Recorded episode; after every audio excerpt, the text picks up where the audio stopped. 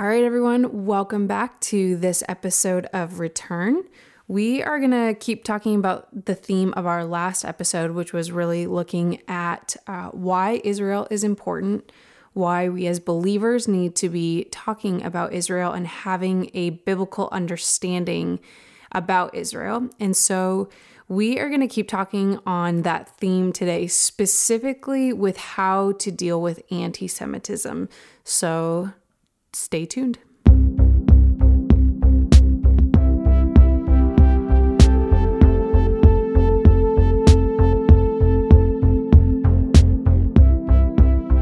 Okay, so if you have been following along with the news this past week, you um, will be aware of just all the different events and things that took place. Um, unfortunately, it, uh, there was a shooting in Chabad, I think that's how you say it, or Chabad of Poway, and that took place on the last day of Passover.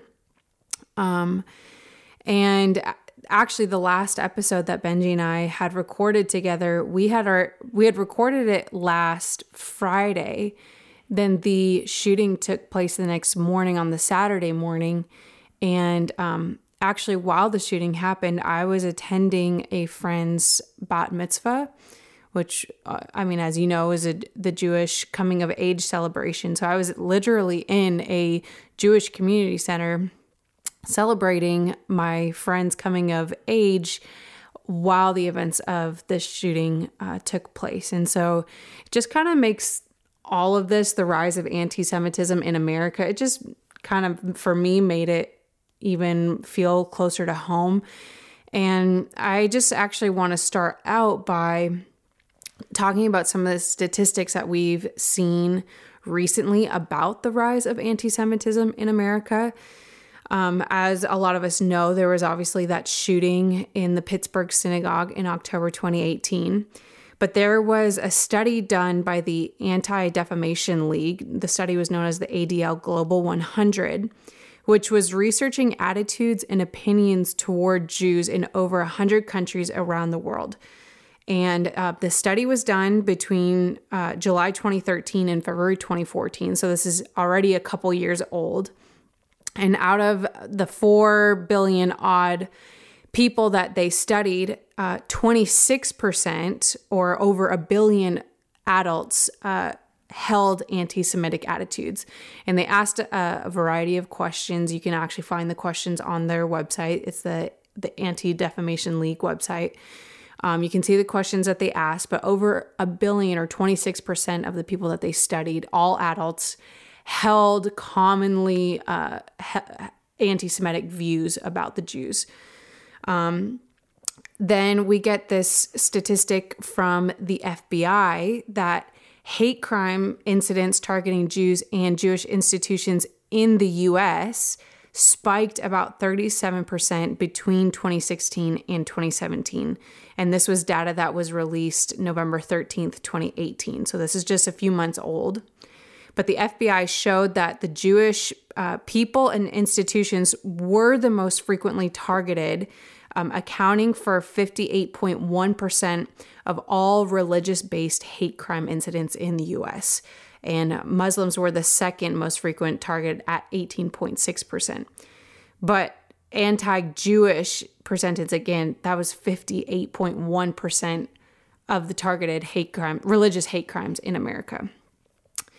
Uh, we've also seen a lot of um, anti Semitic uh, tweets come out from different representatives in Congress. I'm not going to name the people, but you can do your research if you're interested in finding out more. Um, people saying that Israel has been hypnotizing the world um, and that Israel, uh, that basically uh, pro Israel sentiment is all about money. Um, and then also, just this past week on Thursday or Friday, we saw the New York Times recently uh, released that cartoon, which was a very anti Semitic cartoon of President Trump being blindly led by Prime Minister Benjamin Netanyahu of Israel, who was depicted as a dog on a leash with the a collar with the Star of David on it. Now, those kind of cartoons were rampant in the late 1930s, leading up to uh, the you know Nazi regime and all of that stuff. And so to see an anti-Semitic cartoon like that on mainstream American media is very disconcerting. And lastly, the New York Times also, this just happened last week, they published an op ed which claimed that Jesus was a Palestinian instead of a Jew, which that's not only an anti Semitic claim, but it is also very historically inaccurate because Jesus obviously, Palestine didn't even exist during Jesus' time. It was renamed that later on um, as uh, kind of like, you know, something to stick in the face of Jews for having been, been kicked out of their land. Um, so, all of these things to say, we in this podcast really want to talk about and address the current situations that we're seeing happen in society.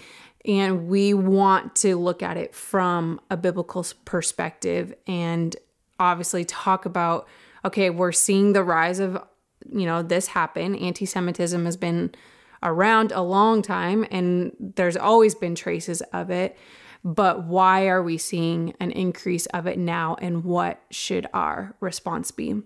So, Benji's here with me.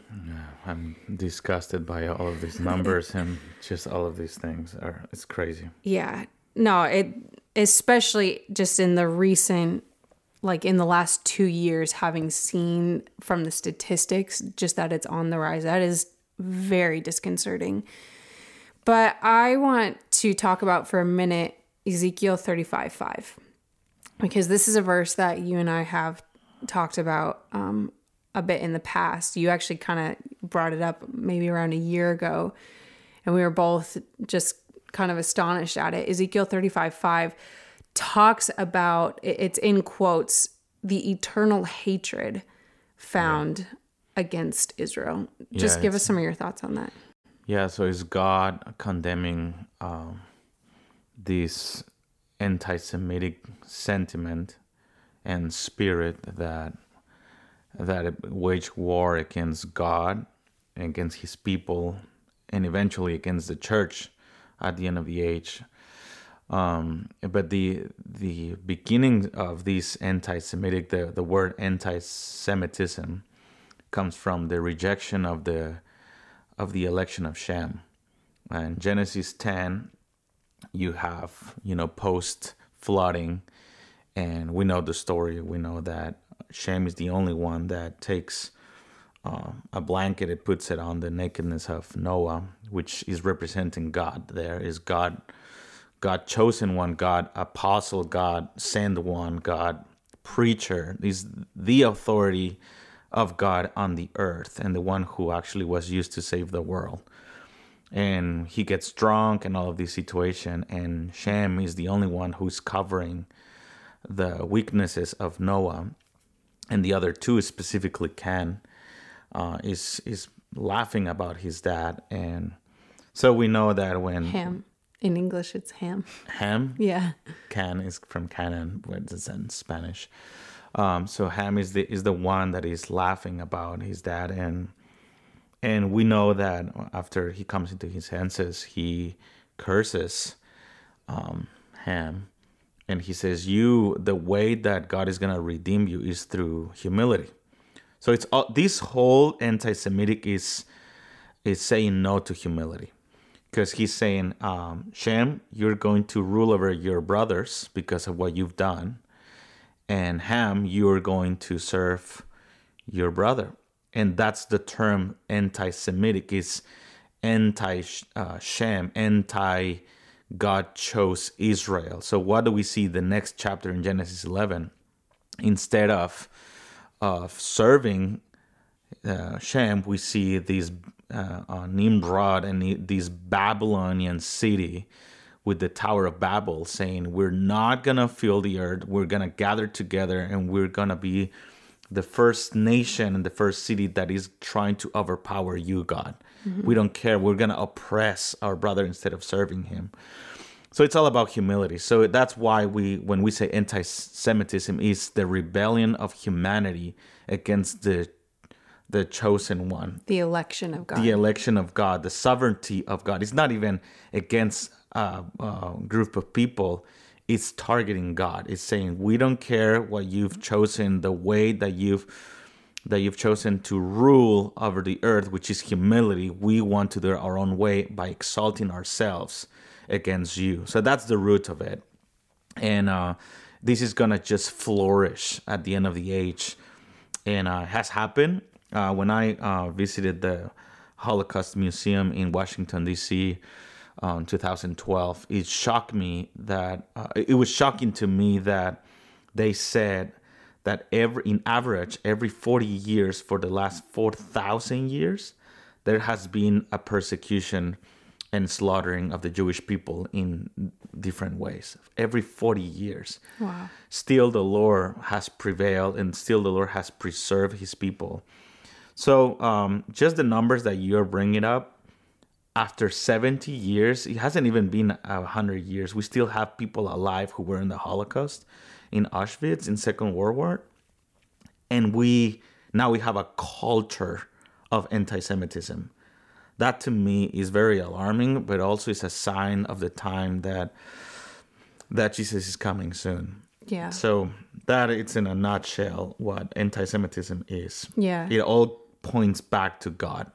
the rage against his choice. Yeah. Which is what we talked about in the episode briefly last week of it started uh yeah, well actually it's if we're going even further, it's what you're talking about. It's Noah from Adam, we can see the traces up till Noah. Through, the blessing comes through Shem, and through um, Shem, you know, there's Abraham and Yeah. and the election of the family.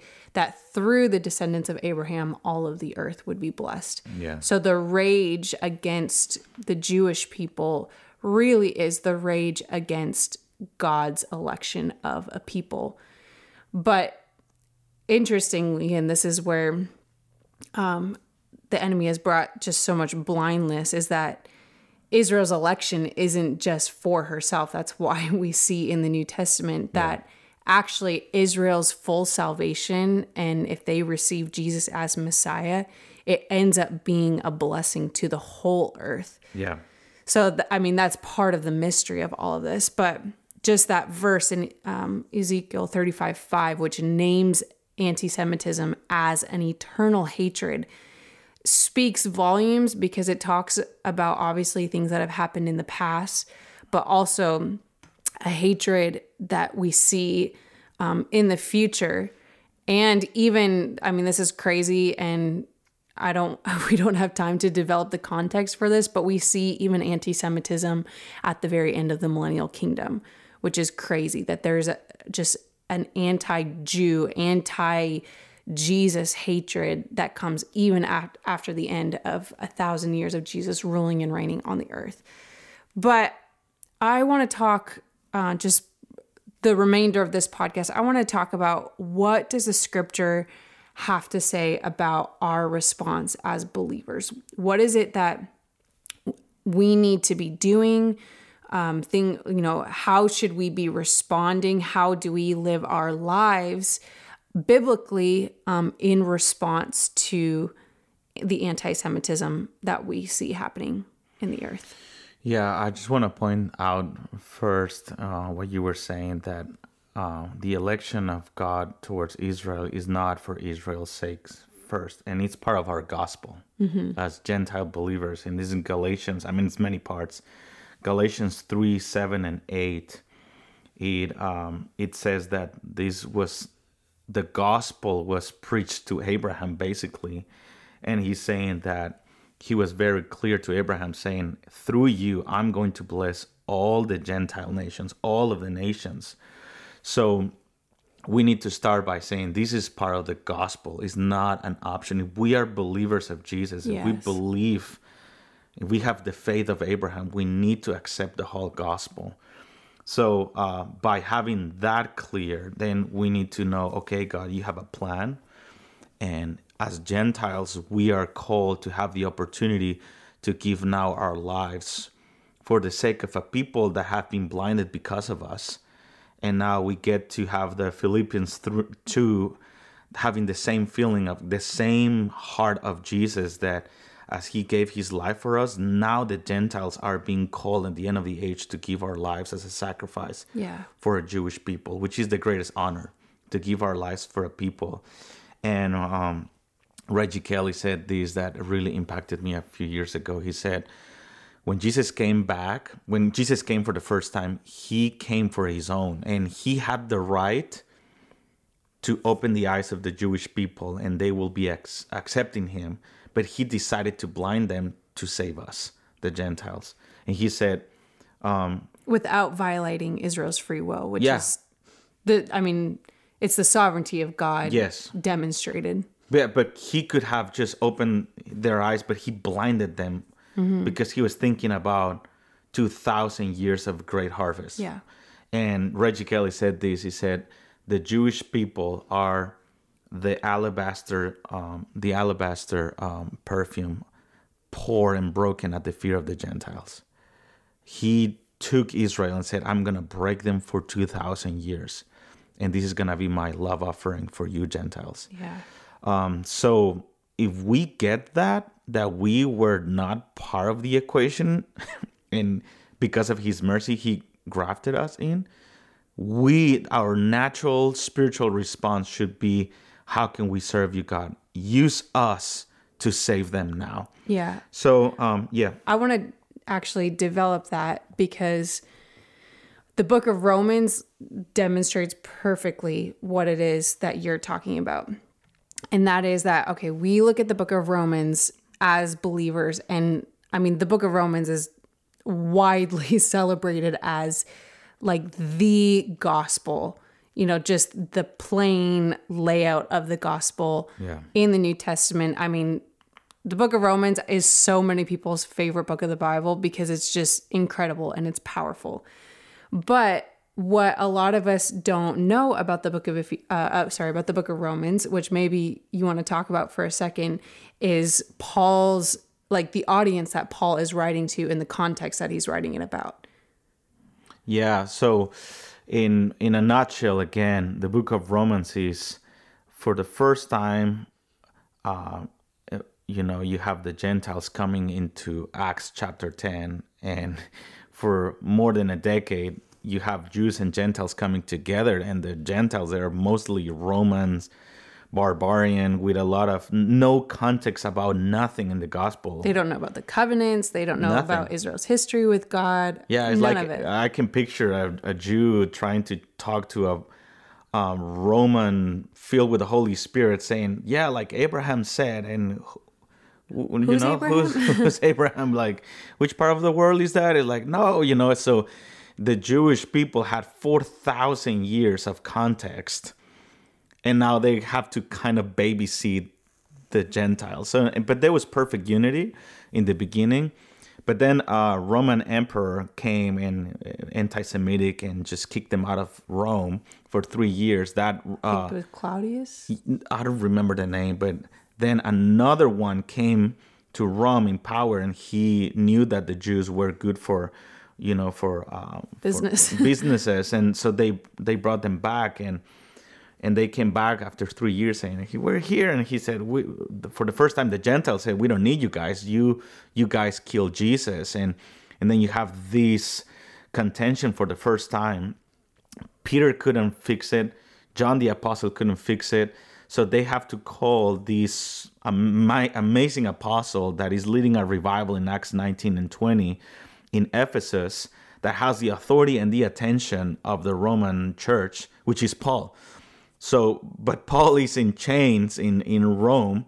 So he is writing uh, the book of Romans. So it's the book of Romans is a letter to the Roman church that is becoming to have anti-Semitic roots to say, don't celebrate the filling of the Holy Spirit for yourself, because the fullness of Gentiles, of the Gentiles, is for the salvation of, of Israel. So that's the point. So you have uh, the book of Romans broken in, in a few parts, but it's Romans 8, you have the power of the Holy Spirit. But if you want to walk in maturity, you, then you have Romans 9, which is the apostolic heart of God. Yeah. Yeah, no, and that's it exactly. Is the book of Romans is like this incredible. I mean, even lawyers talk about how Paul, this is like Paul's brilliant um just layout of the gospel and the way that he presents it. Yeah. So you you know each chapter is building on the chap each chapter and then we get to Romans 8 and it's like what can separate us from the from the love of God, you know, neither principalities or power, all that stuff.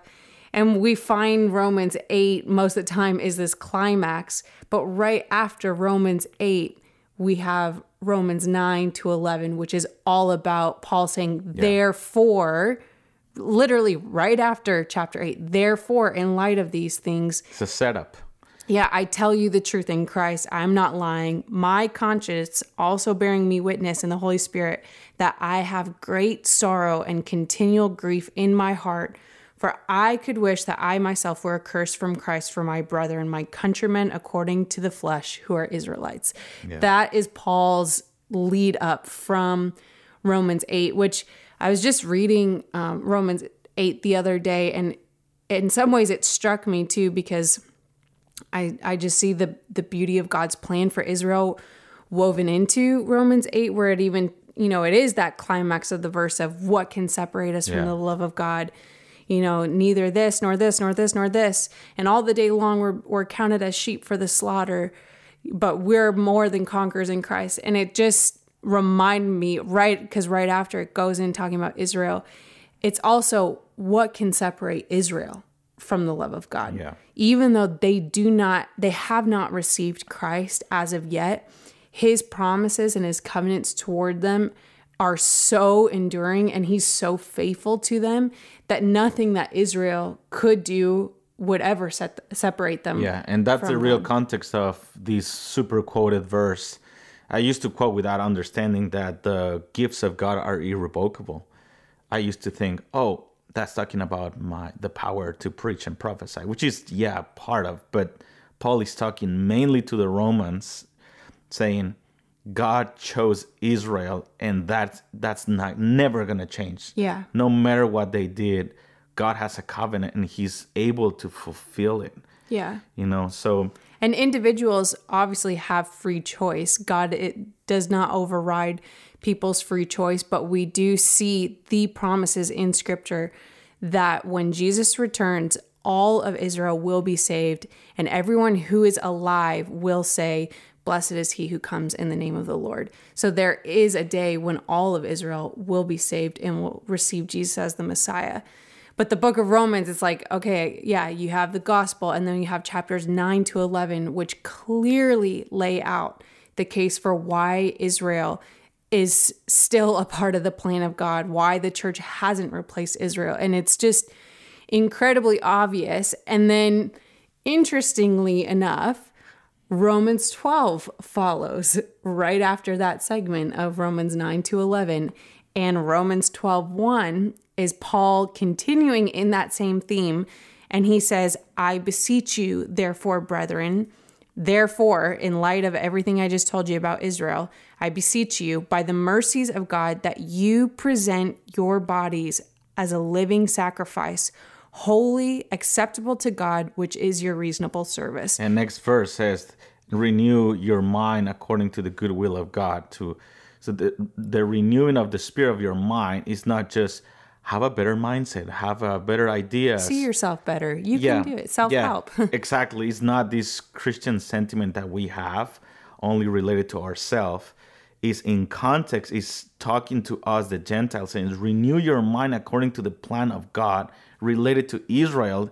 Don't live for yourself, but present yourself as a as a living sacrifice for them, yes. not for yourself. That's the context of, of Romans 12, verse 1 and 2. Yes, exactly.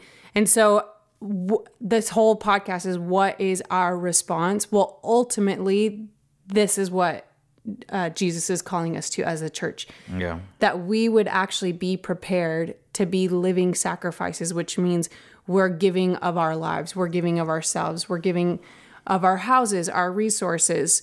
We're, I mean, whatever, we're ready to take a stand for Israel, regardless of persecution, regardless of defamation, regardless of what it costs us. We would be ready and willing to give our lives for our brothers, which is the exact example that Christ gave for us, that he would, he laid down his life for us. And it seems to be very clear that now in the nations, it's starting to, we are starting to have the opportunity to prove this, Yes. to actually demonstrate this because it's going to cost us to stand for Israel. Today is the easiest it's going to get. Tomorrow is going to be more difficult, and the day after tomorrow, until the day of Christ. I just want to keep some headlines again before you continue, just to put in a few words what Romans is about. Romans 8, apostolic power. We love that. We need to graduate from that and move on to Romans 9.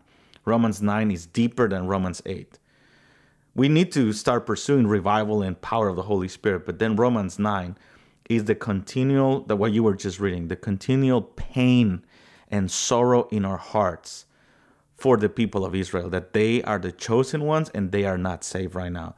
So Romans 8, apostolic heart, uh, apostolic power.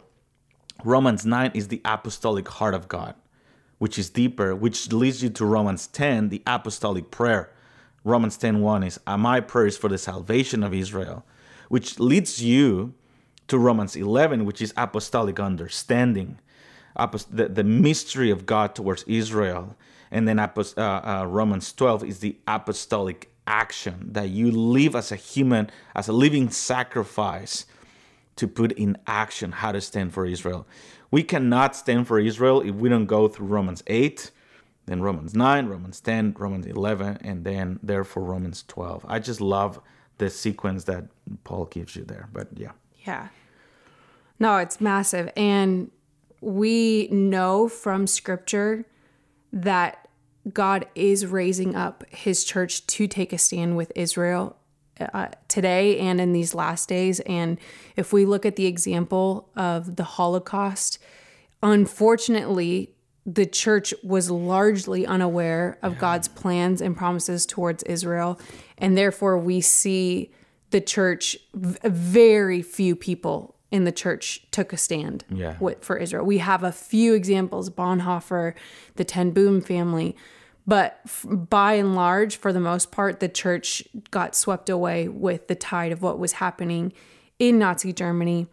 And we know just in light of what scripture says is about to come in in the days and years ahead, we as the church must be prepared to take a stand for Israel. And we see actually in the book of Revelation, Revelation 12, that it talks about the dragon or Satan coming to make war against Israel. She's portrayed as a woman in, in Revelation 12. But Israel receives divine help. But what happens is when when Satan um, can't reach the woman or can't reach Israel, it says that he goes to make war with the rest of her offspring, those who hold to the testimony of Jesus. And so, even throughout Revelation, we see, I mean, John opens the book in Revelation 1 saying, I um, hold to the word of God and to the testimony of Christ, which is, I, I see the Jewish people as holding to the word of God, but they don't hold to the testimony of Christ. They don't believe Jesus as Messiah.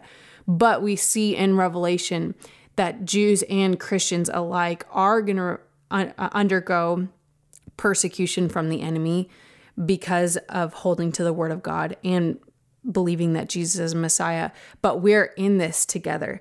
And so we must be prepared to take a stand for God's plans and purposes for Israel, which aren't devoid of the fact that we believe Jesus as Messiah. That's the whole thing is Yeah. Gentiles, we get the opportunity to demonstrate Christ. Again, quoting that verse that Christ laid down his life for his brothers, for his friends. We get to be the example of that to Jewish people in the midst of the end times, which ultimately we see is the Gentile church leads Israel to provocation. So that's a massive part of Israel's story of salvation.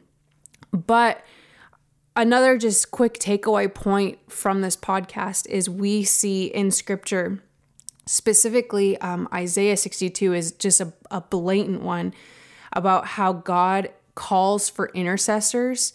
Isaiah 62 6 says, I have set watchmen on your walls, O Jerusalem, and they shall never hold their peace day or night. You who make mention of the Lord, do not keep silent. Give him no rest till he establishes and until he makes Jerusalem a praise on the earth. So, our job as a church is to continually be praying, continually making intercession to the Lord on behalf of Israel, that he would make her a praise on the earth. And until um, he establishes her righteousness, uh, we just talked about some of those verses in Romans where Paul's talking about his desire and prayer to God for Israel is that they would be saved. And we actually also see that the Lord commands us to sing on behalf of, of the sake of Israel.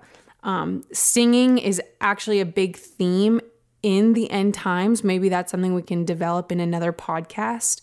Um, but Jeremiah 31, verse 7 says, Thus says the Lord, sing with gladness for Jacob and shout among the chief of the nations. Proclaim, give praise, and say, O Lord, save your people, the remnant of Israel. So we're called both to pray for her as the church and to sing to her about her prophetic destiny.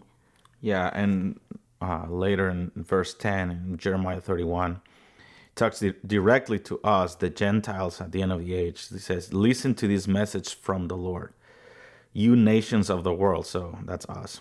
Proclaim it in distant coastland, coast, coastlands. coastlands. The Lord who scattered his people will gather them and watch over them as a shepherd does his flock.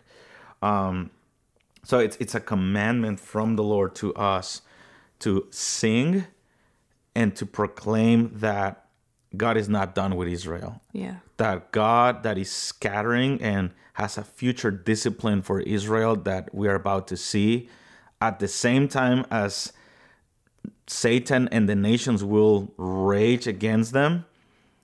God is raising up friends of the bridegroom and friends of Israel that will sing of gladness. That is saying, and, we see it also in Isaiah 52, uh, how beautiful are the feet of those who bring good news, which is what Paul is quoting in Romans 9 in context of, hey, Gentiles, your feet are beautiful when you take a stand for Israel and in the midst of their tribulation you're singing that your king is coming it, you know that that's yeah. how beautiful are the are the feet is not just to preach the gospel in the streets in context is gentiles taking a stand at, against all odds saying israel god is scattering you because he's disciplining you. He's searching for your heart. Satan, you're trying to destroy her in the midst of, of her discipline. Nations, you hate them. But let me tell you, that carpenter of Nazareth is coming for you, and he's your husband. Yeah. You will be called Hephzibah. His delight is in you. And so we are being called as forerunners, friends of the bridegroom, in context mainly to stand for Israel. Yeah. Which is beautiful story and it's also it's going to cost us. Yes. Right now we get to say this kind of stuff in this podcast and everything, but actually YouTube just banned a couple of my videos because I talk about Israel a little bit. And he's not banning me completely, but he's getting more and more narrow the things that we get to say and then the stupidity of the sinful stuff that you can say. It's opening wide but standing for israel and truth is getting narrower. And uh, which is why it is so important for us to know again to know what the bible has to say about yeah. this to your point to feel that apostolic burden the heart of god related to israel and to speak with boldness about it it again, it is never going to be easier than it is today, which is why we have to start talking about this in yeah. small groups among our churches. What does the Bible say about it? Why don't I feel a burden for this if you know if if you don't? That's something that even again we're called to be intercessors for Israel. Sometimes the thing I pray for before the Lord when I when I'm praying for Israel is that he would give me his burden for Israel. Yeah. Because if it's something just that we is rests in our mind only, we can talk about it, but we can talk about it completely devoid of compassion and love for peop- for his people. But that's the whole point is God is so madly in love and so deeply committed to his people. The whole point is that they would come into contact or into contact with their beloved, with their bridegroom, that they would know his love and his zeal for them. And so we can't preach God's love towards them if we have not felt and do not know about his love towards them. It's true.